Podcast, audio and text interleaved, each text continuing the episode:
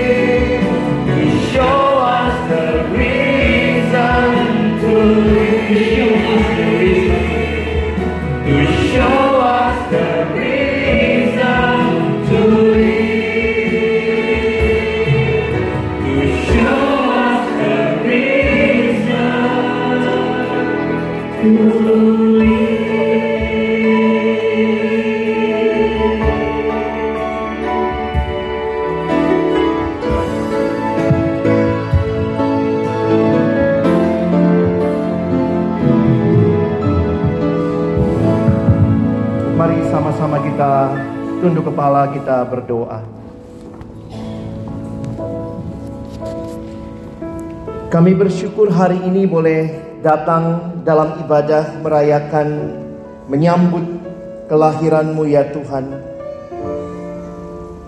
Terima kasih karena sungguh Engkau Allah kami yang luar biasa, yang peduli dengan pergumulan kami, peduli dengan keterikatan kami. Tuhan yang berkenan hadir ke dalam dunia ini, menyapa setiap kami. Kami telah memuji namamu ya Tuhan menaikkan doa kami kepadamu. Tiba waktunya bagi kami untuk membuka firman-Mu, kami mohon ya Tuhan, ketika kami membuka firman-Mu, bukalah juga hati kami. Jadikanlah hati kami seperti tanah yang baik, supaya ketika benih firman Tuhan ditaburkan, boleh sungguh-sungguh berakar, bertumbuh, dan juga berbuah nyata di dalam hidup kami. Berkati hambamu yang menyampaikan dan setiap kami yang mendengar, Tuhan tolonglah kami semua Agar kami bukan hanya menjadi pendengar-pendengar firman yang setia, tapi mampukan dengan kuasa dari rohmu yang kudus. Kami dimampukan menjadi pelaku-pelaku firman-Mu di dalam hidup kami. Bersabdalah ya Tuhan, kami umatmu sedia mendengarnya. Dalam satu nama yang kudus, nama yang berkuasa, nama Tuhan Yesus Kristus kami menyerahkan pemberitaan firman. Amin. Silakan duduk. Shalom. Kita bersyukur kepada Tuhan. Kesempatan ini menjadi kesempatan kita bersama-sama boleh mempersiapkan diri menyambut Natal.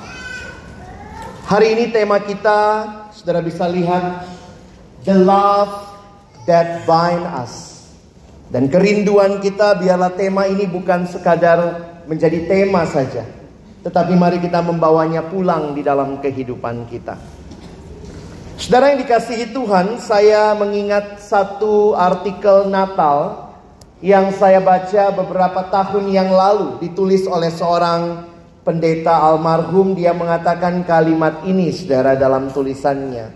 Merayakan Natal itu berbahaya. Mengapa saudara? Karena banyak sekali hal dalam perayaan Natal kita sekarang yang nampaknya nggak ada hubungannya dengan Natal.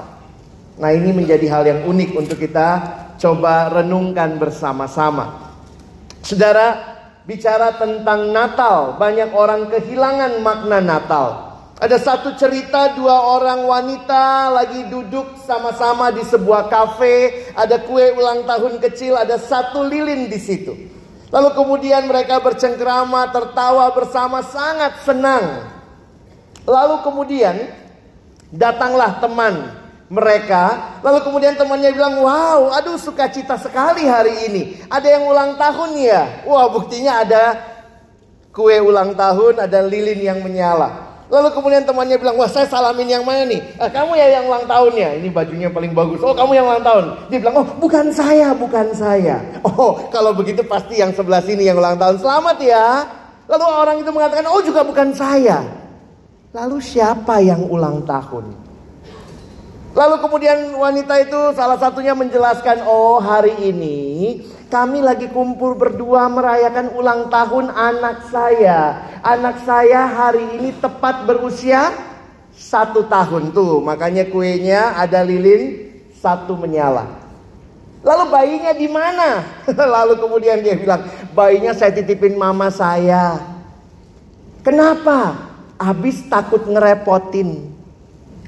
Banyak orang sekarang merayakan Natal, Yesusnya ditaruh dulu, takut ngerepotin saudara.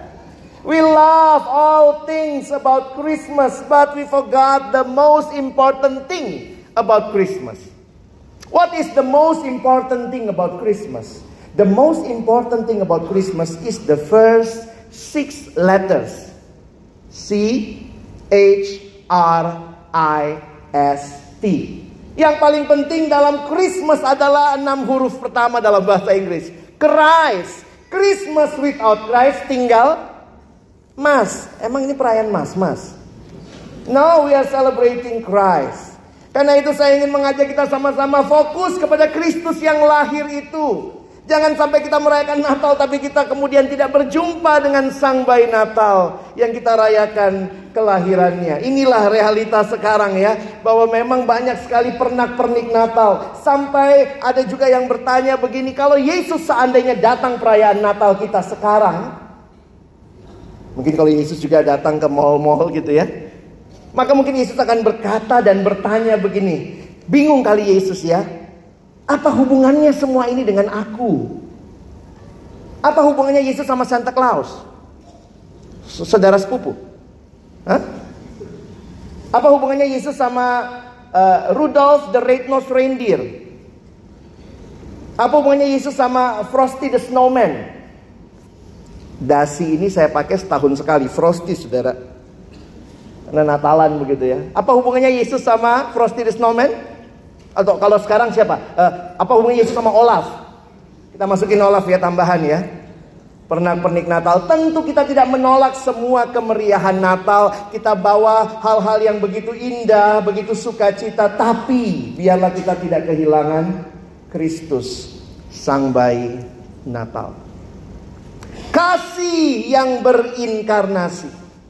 Allah yang menjadi manusia Saudara sulit dipahami, sulit dimengerti saudara. Kadang-kadang manusia berpikir, oh Allah jadi manusia itu sekedar biasa saja. Kalau misalnya saya sebesar ini saudara, tiba-tiba saya jadi bayi kecil. Itu masih belum sebanding dengan Allah jadi manusia. Itu cuman beda apa ya? Jadi misalnya saya gede begini tiba-tiba jadi bayi kecil gitu, shrinking gitu ya, mengecil itu masih satu kategori. Dari manusia gede jadi manusia kecil, tapi kategorinya masih sama-sama manusia. Jadi nggak sebanding membayangkan inkarnasi. Allah jadi manusia, inkarnal di dalam daging. Kita kadang percaya gitu ya, oh ada ini, ini manusia jadi-jadian, dia bisa jadi kucing. Ada suka percaya begitu ya? Atau mungkin ada juga yang dalam budaya kita, oh ini oh, dia manusia tapi bisa jadi babi, babi ngepet misalnya begitu ya. Itu pun masih nggak sebanding dengan inkarnasi. Karena itu cuma berubah dari satu ciptaan jadi ciptaan lain. Masih satu kategori. Kategorinya apa? Sama-sama ciptaan. Allah jadi manusia. Pencipta jadi ciptaan. Seorang teolog perempuan bernama Marfa Dawn memberikan gambaran. Can you imagine? Allah jadi manusia, pencipta jadi ciptaan itu seperti saudara bayangkan tukang sepatu jadi sepatu. Tukang sepatu jadi sepatu. Pertanyaannya, ngapain Tuhan lakukan itu buat kita? Kenapa Tuhan mesti repot-repot lakukan itu buat kita, saudara? Apa Yesus waktu datang ke dunia ngapain sih? Apa Yesus lagi studi tour? Studi banding? Live in? No. Ada satu misi utama yang dia lakukan. Yaitu membawa kasih Allah dialami manusia supaya manusia yang kehilangan kasih boleh diikat dengan kasih Allah yang indah. Saudara, Natal begini banyak tukar kado ya. Unik juga ya, ada satu anak kan nanya sama mamanya, Mami, Mami, what is Christmas? Anak masih kecil gitu ya, masih bawah lima tahun balita. Mami, what is Christmas? Lalu maminya bilang, Christmas is Jesus birthday. Terus anaknya bilang, how come? Kok bisa Mami? Anaknya bingung. Kenapa? Karena anaknya bilang begini, kenapa semua orang datang bawa kado? Kalau betul ini Jesus birthday, kenapa semua orang datang bawa kado lalu tukeran di antara mereka? Mau saudara begitu? Kita bikin ulang tahun, yang ulang tahun saya nih. Saya undang semua saudara, saudara datang bawa kado nih. Tapi sampai nanti kadonya saudara tuker di antara saudara. Weird kan? Aneh kan? Harusnya ngasih sama yang ulang tahun, bener gak saudara ya? Mau gitu ya? Jadi anak kita anak kecil aja bingung, mami, what is Christmas? Christmas is Jesus' birthday. Why everyone is exchange presents? Kenapa pada tukeran kado? Di situ saya jadi mengerti. Mari di Natal tahun ini, di Natal tahun ini, saudara jangan tukar kado saja. Silakan kalau udah beli ya mau beli bilang apa ya. Tapi di Natal tahun ini, tanyakan kado apa yang saudara mau berikan kepada Tuhan Yesus? Ya, karena this is His birthday. Ngomong-ngomong kado, saudara, sering kali kalau tukar kado itu yang bikin keselnya gini ya, kita nggak butuh barang itu dikasih, benar nggak? Iya. Kadang-kadang ya ayolah tumbler lagi, tumbler lagi. Kau mau minum pakai berapa tumbler gitu ya? Itu memang ini kalau lagi wah mini sol aku lah saudara. Eh sebelum merek. Habis uh, ininya kan 49.900 gitu ya. Plus kartu kecil biar genap 50.000. Tapi saya ingin katakan kalimat ini, saudara dengar baik-baik. Natal pertama, bukan manusia yang datang bawa kado kepada Allah. Natal pertama, Allah lah yang memberikan kado kepada manusia. Natal pertama, dia memberikan anaknya bagi kita. Ini sangat indah Seorang teolog bernama John Stott mengatakan, Allah memberikan kado pada kita waktu Natal. Dan kado itu bukan sekadar kado. Dia memberikan anaknya, itu berarti dia memberikan dirinya. Di dalam Natal pertama, Allah bukan hanya memberikan kado. Kadang-kadang kalau kita bicara kado, suka begini saudara ya. Ini saya yang ngasih kado, ini kadonya. Jadi kalau saya kasih kado, maka ini sesuatu di luar diri saya. Tetapi Natal pertama, Allah memberikan anaknya yang berarti Allah memberikan dirinya sendiri. The first Christmas gift from God is He is giving His own self. Dia berikan dirinya sendiri. Makanya John Stott merefleksikan buat parenting ya. Dia bilang ingat orang tua Jangan cuma kasih barang kado sama anak. Are you giving yourself to your children? Ini bukan sesuatu yang terpisah. Allah memberikan dirinya. Nah saudara saya mau fokus mengajak kita lihat dua nama saja ya. Nama Yesus yang adalah kado Natal Allah buat kita. Kenapa Allah memberikan Yesus? Karena dialah kado Natal yang paling saudara dan saya butuhkan. Ini bukan kayak tukeran kado ya. Kadang-kadang kalau tukeran kado kita pengen banget kado orang kan. Ih kalau dapat itu sih gue dong itu ya. Akhirnya terjadi pertukaran kado setelah tukar kado. Ada begitu ya. itu buat gue dah. Tapi saya yakin banget kado yang Tuhan kasih bagi saudara di Natal tahun ini saudara nggak akan tukar lagi. Karena memang saudara sangat butuh. Lukas pasal 2, lihat sebentar. Lukas pasal 2 ayat 10 dan 11. Mari saudara lihat dua ayat ini. Lukas pasal 2 ayat 10 dan ayat yang ke-11. Mari semua yang sudah menemukan ayat ini kita baca bersama-sama. Satu, dua, iya. Lalu kata malaikat itu kepada mereka, jangan takut. Sebab sesungguhnya aku memberitakan kepadamu kesukaan besar untuk seluruh bangsa. Hari ini telah lahir bagimu juru selamat, yaitu Kristus Tuhan di kota Daud. Sebenarnya ada tiga nama yang muncul ya, saudara. Ada yang bilang dua, ada yang bilang tiga, tergantung terjemahan. Tapi saya coba refleksikan sedikit tiga nama inilah ya, buat kita malam ini. Perhatikan yang lahir Yesus disebut namanya juru selamat, Kristus dan Tuhan. Berarti saudara butuh nggak ini? Kan Tuhan nggak salah kasih kado ya. Nanti kapan-kapan kita bisa refleksikan lagi. Dia disebut Raja Damai. Saudara, mari lihat yang pertama, juru selamat. Saya waktu masih kecil, saudara agak bingung dengan kata juru selamat. Karena mungkin waktu kecil kebanyakan nonton film kungfu. Saya pikir ini jurus selamat. Kan ada jurus bangau, jurus elang. Nah ini Yesus jurus selamat. Kata juru dalam bahasa Indonesia menunjukkan orang yang paling ahli, paling kompeten. Allah memberikan juru selamat karena saudara dan saya diikat dalam dosa. Kita udah lihat tadi. Betapa mengerikannya dosa mengikat hidup kita. Upah dosa adalah maut. Dosa itu kayak lumpur hidup saudara ya. Makin bergerak, makin tenggelam, makin bergerak, makin tenggelam. Tidak mungkin naik, tidak mungkin keluar dengan upayanya sendiri. Saudara dan saya butuh juru selamat. Karena dosa sudah begitu rupa membelenggu hidup kita. Mengikat hidup kita. You and I, we need a savior. Kalau saudara bisa selamatkan diri saudara, nggak usah Yesus datang kan? Kalau saudara bilang, oh saya ini, lihat nih Pak, saya ini tuh tadinya berdosa, tapi kan saya bayar nih ya, makanya impas dosa saya jadi sedikit. Kalau begitu siapa juru selamatnya? Saudara bisa bilang, oh puji diri, haleluya, aku juru selamat. Tapi Natal sebenarnya mematahkan kesombongan kita.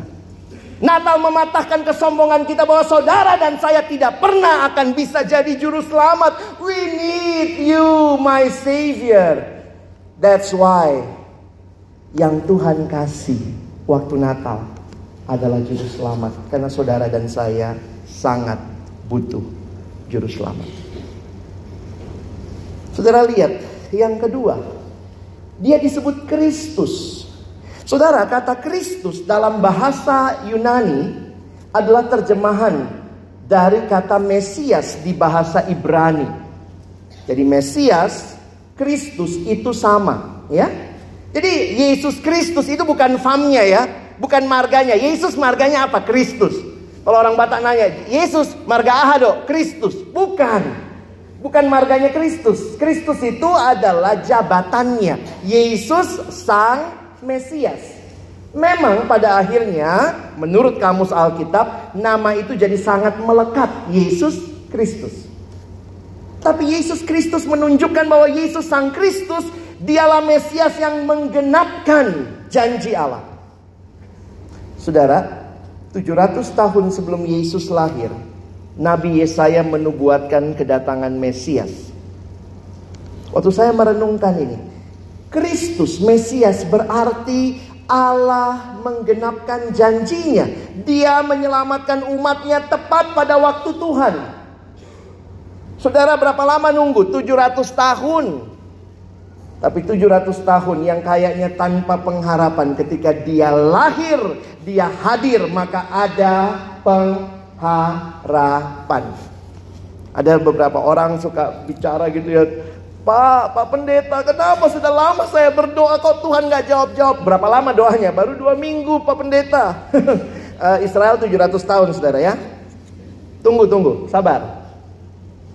Poin saya apa? Tuhan tidak berdusta, dia akan jawab. Bukan di waktu yang saudara mau. Tapi di waktunya Allah. Kadang-kadang pergumulan hidup. Saudara mungkin yang kalian Bapak Ibu lihat tadi di depan itu sangat menghayati ya, sangat menjiwai. Semoga bukan begitu aslinya ya. teh itu kan tadi Pak, teh ya. Kadang saya mikir gini ya. Kita bisa ketawa lihat orang-orang bermain drama, tapi mungkin dalam hidup kita miris karena kita punya kehidupan keluarga, ada bagian dari keluarga kita, teman kita yang terikat begitu dalam. Kita sudah doakan dia, kita sudah layani dia, Kenapa belum berubah? Tapi Natal Tuhan mau kasih tahu. Aku tidak pernah ingkar janji. Semua indah pada waktunya Tuhan. Kalau Tuhan belum ubah situasinya. Maka mungkin yang Tuhan ubah pertama adalah saudara dan saya. Benar saudara ya? Kadang-kadang bukan situasinya yang langsung Tuhan ubah seperti yang kita minta. Tapi yang Tuhan ubah apa?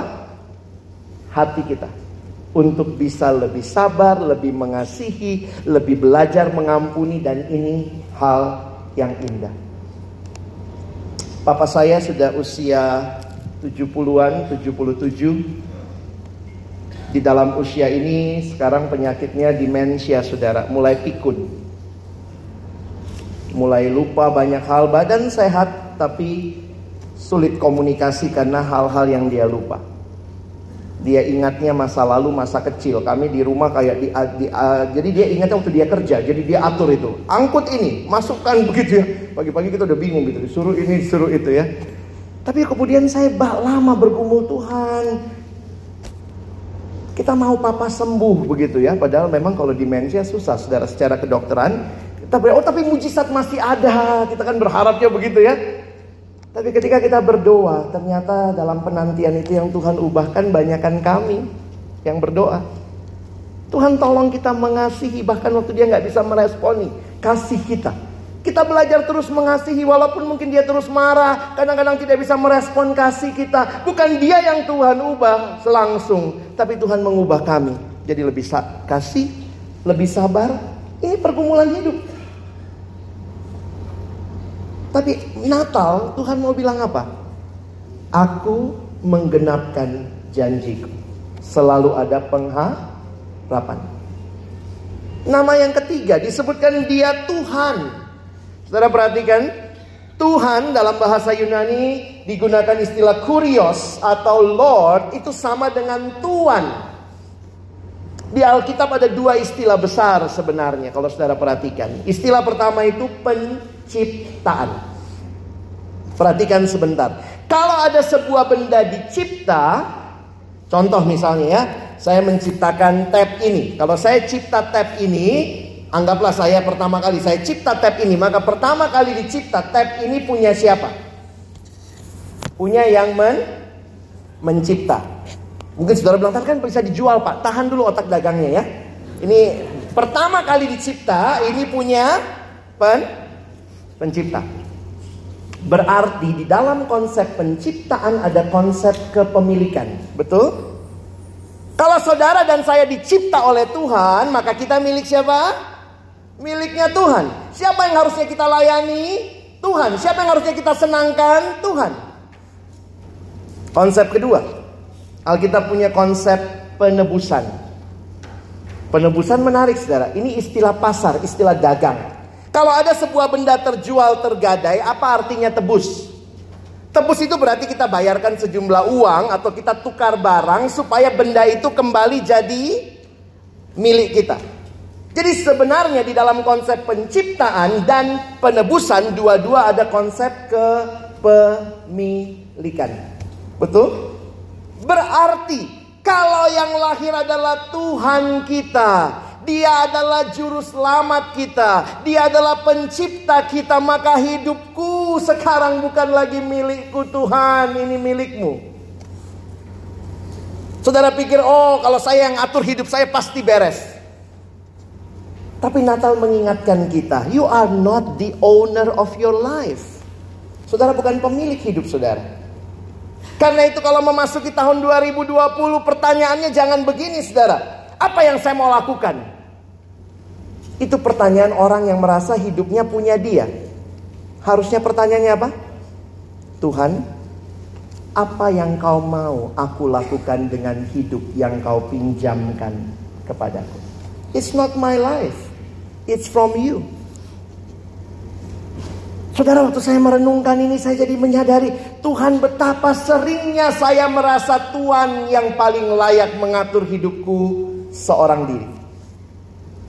Natal mengingatkan hanya boleh satu raja.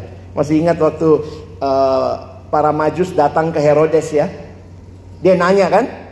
Mereka datang lagi persis karena Herodes waktu itu jadi rajanya orang Yahudi.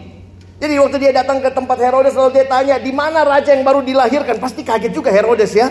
Makanya kalimat Alkitab terkejutlah Herodes beserta seluruh Yerusalem. Itu kalau Walt Disney dia bikin pasti satu kota cepat gitu ya, lompat gitu ya. Terkejutlah semua. Apa yang menarik saudara? Mungkin si Herodes cek ada nggak bini gua yang baru melahirkan? Katanya ada yang baru lahiran. Ayo ngaku siapa yang baru lahiran? Kenapa Herodes sangat terganggu? Saya kutip satu kalimat dari penulis bernama Timothy Keller. Dia bilang karena tidak mungkin ada dua raja duduk di satu tahta. There is only one king who can sit on the absolute throne. Hanya ada satu raja yang bisa duduk di tahta itu.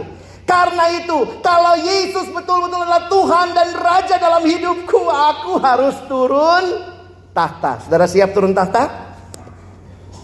Atau saudara bilang Tuhan jangan, masih saya rajanya. Di dalam hati kita masih ada Herodes-Herodes kecil. Oh jangan Tuhan, ini, ini bagian saya, ini saya yang atur. Karena itu banyak orang dalam Natal tidak siap turun tahta. Natal saudara dan saya harus siap. Bukan kita rajanya, tapi dia. Dan ini semua menarik sekali kalau saudara melihat. Tuhan paling tahu pergumulan kita. Kita hidup dalam dosa dia kasih juru selamat. Supaya saudara dan saya hidup dalam kebenaran. Saudara dan saya hidup dalam keputusasaan dia kasih Mesias yang menggenapkan janjinya di dalam waktunya Tuhan. Kita yang tidak punya pengharapan diberikan pengha pengharapan. Yang datang adalah Tuhan karena itu kita yang tadinya self-centered. Sekarang kita harus God-centered. Lalu apa hubungannya dengan tema kita? Saudara nggak bisa bawa pulang tema ini sebelum saudara alami Kristus, terima dia di hatimu. Sebelum saudara terima Yesus di hati saudara, saudara tidak akan bisa bawa pulang tema ini. Natal bukan sekadar perayaan. Tapi saya menghayati Natal adalah peru perubahan. Kadang-kadang ya kita sentimental Natal begitu ya. Saya pernah datang satu Natal lalu MC-nya bilang begini. Jadi setelah kami kebaktian, ibadah, terus kemudian perayaan lalu MC-nya bilang, "Baik Saudara, kita tiba pada acara puncak kita malam ini yaitu makan malam bersama." Hah? saya pikir oh bukan bukan khotbah saya puncaknya ya. Makan malam itu bersama ya.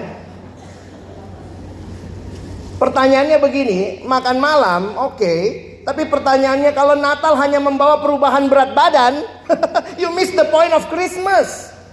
Natal harusnya membawa perubahan hidup. Karena itu dengarkan. Kalau saudara sungguh-sungguh terima Yesus di hatimu, ada hidup yang mengalami tema kita ini. Natal masalah hati. Buka hati. Natal bukan sekedar buka kado. Tapi apakah hatimu jadi kado Tuhan ini hidupku? Ada pujian indah mengatakan apa? Christmas isn't Christmas till it happens in your heart. Christmas isn't Christmas till it happens in your heart. Somewhere deep inside you is where Christmas really starts. So give your heart to Jesus. You'll discover when you do that Christmas, really Christmas for you. Natal hanya akan jadi Natal kalau saudara buka hati kepada Tuhan. Mari kita baca Kolose pasal 3 ayat 12 sampai 15 sebagai bagian penutup khotbah ini. Saudara lihat Kolose 3 ayat 12 sampai 15. Saudara lihat ayat 12 awalnya. Ada kata apa? Dua kata pertama. Karena itu. Nah, kalau belajar bahasa Indonesia nih, kalau karena itu berarti karena yang mana? Yang bagian atasnya. Apa judul perikopnya? Ayo cepat lihat di HP Bapak Ibu. Apa judul perikopnya? Manusia baru. Manusia baru itu yang bagaimana? Yang alami Yesus diam di hatinya. Yesus mengubah hidupnya. Makanya Paulus ngomong karena itu, karena kalau saudara sudah baru, nah barulah sebagai orang-orang pilihan Allah yang dikuduskan dan dikasihinya, Paulus pakai istilah baju di sini. Agak unik saudara. Kenakan. Lihat ya. Kenakanlah belas kasihan, kemurahan, kerendahan hati, kelemah lembutan dan kesabaran. Dulunya kayak apa sih? Coba lihat ayat 5. Ayat 5 nih yang harus dimatikan. Percabulan, kenajisan, hawa nafsu, nafsu jahat. Itu dimatikan, itu bagian yang dimatikan. Tapi itu hanya terjadi kalau apa? Kalau Yesus lahir di hati kita, juru selamat kita terima, sekarang kita berubah. Yang dikenakan bukan lagi yang lama, tapi yang baru. Coba lihat lagi ayat 13. Sabarlah kamu seorang terhadap yang lain Dan ampunilah seorang akan yang lain apabila yang seorang menaruh dendam terhadap yang lain. Sama seperti Tuhan telah mengampuni kamu, kamu perbuat jugalah demikian. Ini ayat paling susah, saudara. Mengampuni itu gampang kalau minta diampuni ya. Tuhan ampuni saya. Kalau doa Bapak kami, ampunilah kami akan kesalahan kami. Pengennya full stop di situ, titik. Eh belakangnya yang sulit ya. Seperti kami juga mengampuni orang yang bersalah kepada Sulit nggak? Sulit ya? Oh bukan cuma sulit, bahasa Inggrisnya sulit.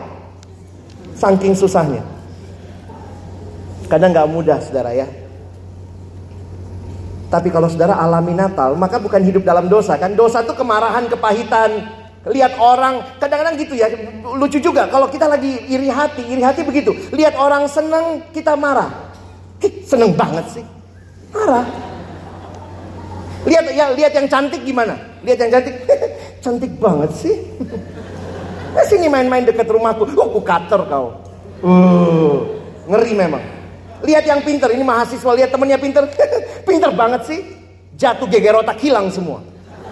Jadi bisa masa sampai nyumpahin saudara ya. Itu kalau orang nggak ngalamin Natal ya begitu, alami yang kegeraman begitu ya. Sulit mengampuni. Saudara saya tidak tahu ada kepahitan apa, tapi jangan sampai kita menularkan, kita menularkan kebencian. Kadang-kadang suka begitu ya. Natal nggak ada yang ke rumah ommu ya, tidak ada dari kamu yang ke rumah om. Turunin ke anak-anak. Sakit papa dibikin sama dia dulu. Tidak ada. Jadi memang kayak film kungfu ya. Turunkan dendam itu, turunkan. Memang sih yang bilang yang bikin film kungfu panjang itu katanya ada dendam. Ya coba kalau seri pertama langsung bayan. Apa lu? Apa lu? Oh, lu Kristen sama. Dalam Yesus kita bersama. Eh, udah satu seri habis. Satu seri habis. Tapi ketika kita dendam katanya jadi panjang. Tapi nggak gitu kan. Hidup orang percaya harusnya bisa tuh damai. Damai dia raja damai. Ayo saudara, kalau Natal kali ini kita masih punya hati yang sulit, kita mau ber, kita berpikir tentang family church, gereja sebagai sebuah keluarga. Memang dalam keluarga tidak semuanya harmonis. Itulah realita keluarga. Ada keluarga yang perfect? Nggak ada kan? Dosen psikologi saya sampai bilang begini, sebenarnya kalau kita bisa sakit hati sama orang tertentu, itu bukti kita deket sama dia. Kalau kita nggak terlalu sakit hati, itu kan nggak deket berarti. Coba ada nggak saudara yang disakiti minggu lalu nih, disakiti oleh Donald Trump? No, he is too far away, terlalu jauh. Siapa yang nyakitin? Suami, istri, mertua, anak, menantu, teman kerja. Kenapa? Karena deket sehari-hari ketemu. Jadi kadang-kadang gesekan-gesekan ini Natal kesempatan yang baik. Pulang dari sini saya alami Natal. Saya mau alami ayat 13. Ampunilah seorang akan yang lain. Tapi besok nanti dia bikin lagi. Itu urusan besok. Hari ini ampuni dulu. Kadang-kadang kita cuma mikir. Tapi kalau nanti saya ampuni nanti dia begini, nanti dia begini. Kita udah bikin novel tiga jilid. Seandainya aku mengampuni. Tapi nggak pernah terjadi. Ampuni dulu. Ya. Ayo lihat ayat 14. Baca sama-sama. Satu, dua, ya.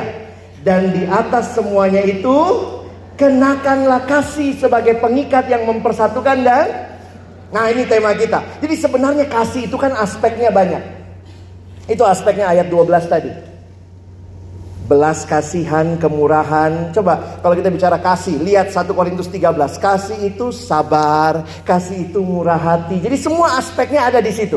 Makanya Paulus menggunakan istilah kenakanlah kasih sebagai pengikat yang men, me, apa yang mempersatukan dan menyempurnakan.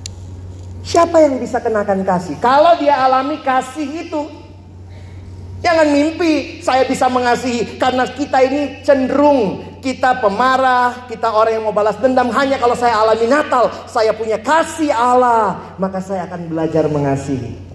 Lalu lihat ayat 15 terakhir ya. Satu dua ya. Hendaklah damai sejahtera Kristus memerintah dalam hatimu. Karena untuk itulah kamu telah dipanggil menjadi satu tubuh dan bersyukurlah. Ada hidup yang melimpah dengan syukur, ada hidup yang damai sejahtera. Apa sih kasih itu? Saya pikir kasih itu luar biasa. Kasih bahasa Indonesia tuh paling gampang menjelaskan kasih saudara. Kasih itu apa? Kasih ya kasih. Ya. Nggak ada bahasa yang paling gampang menjelaskan kasih selain bahasa Indonesia. Love is giving. Love is not taking. Kalau love is taking, taking that is not love, that is rampoking, saudara. You know?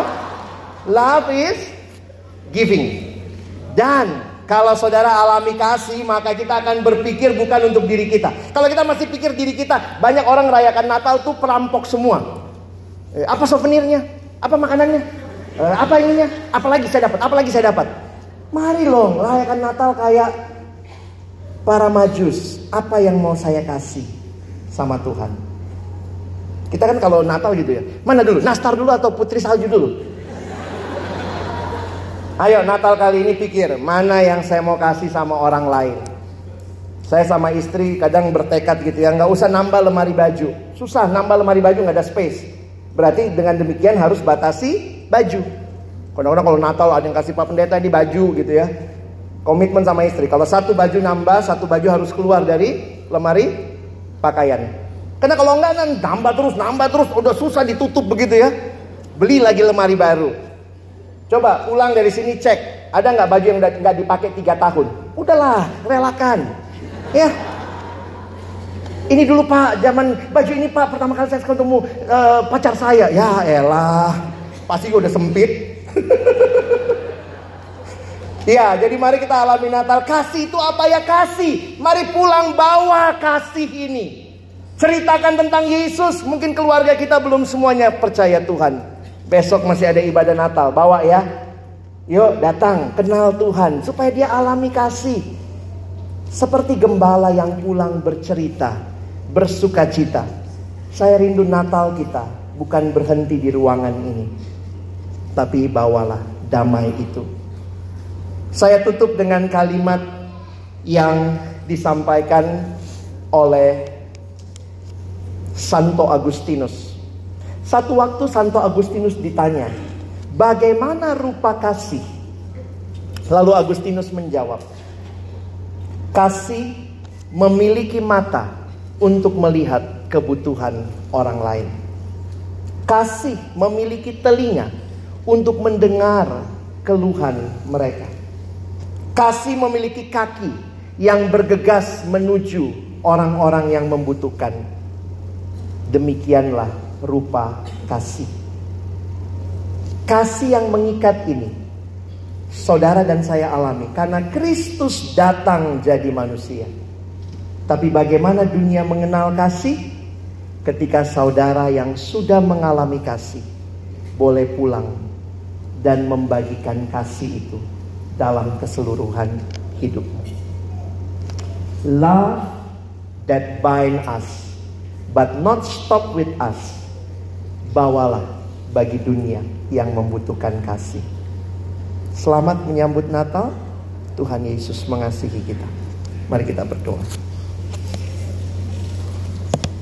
Terima kasih banyak Tuhan buat firman-Mu.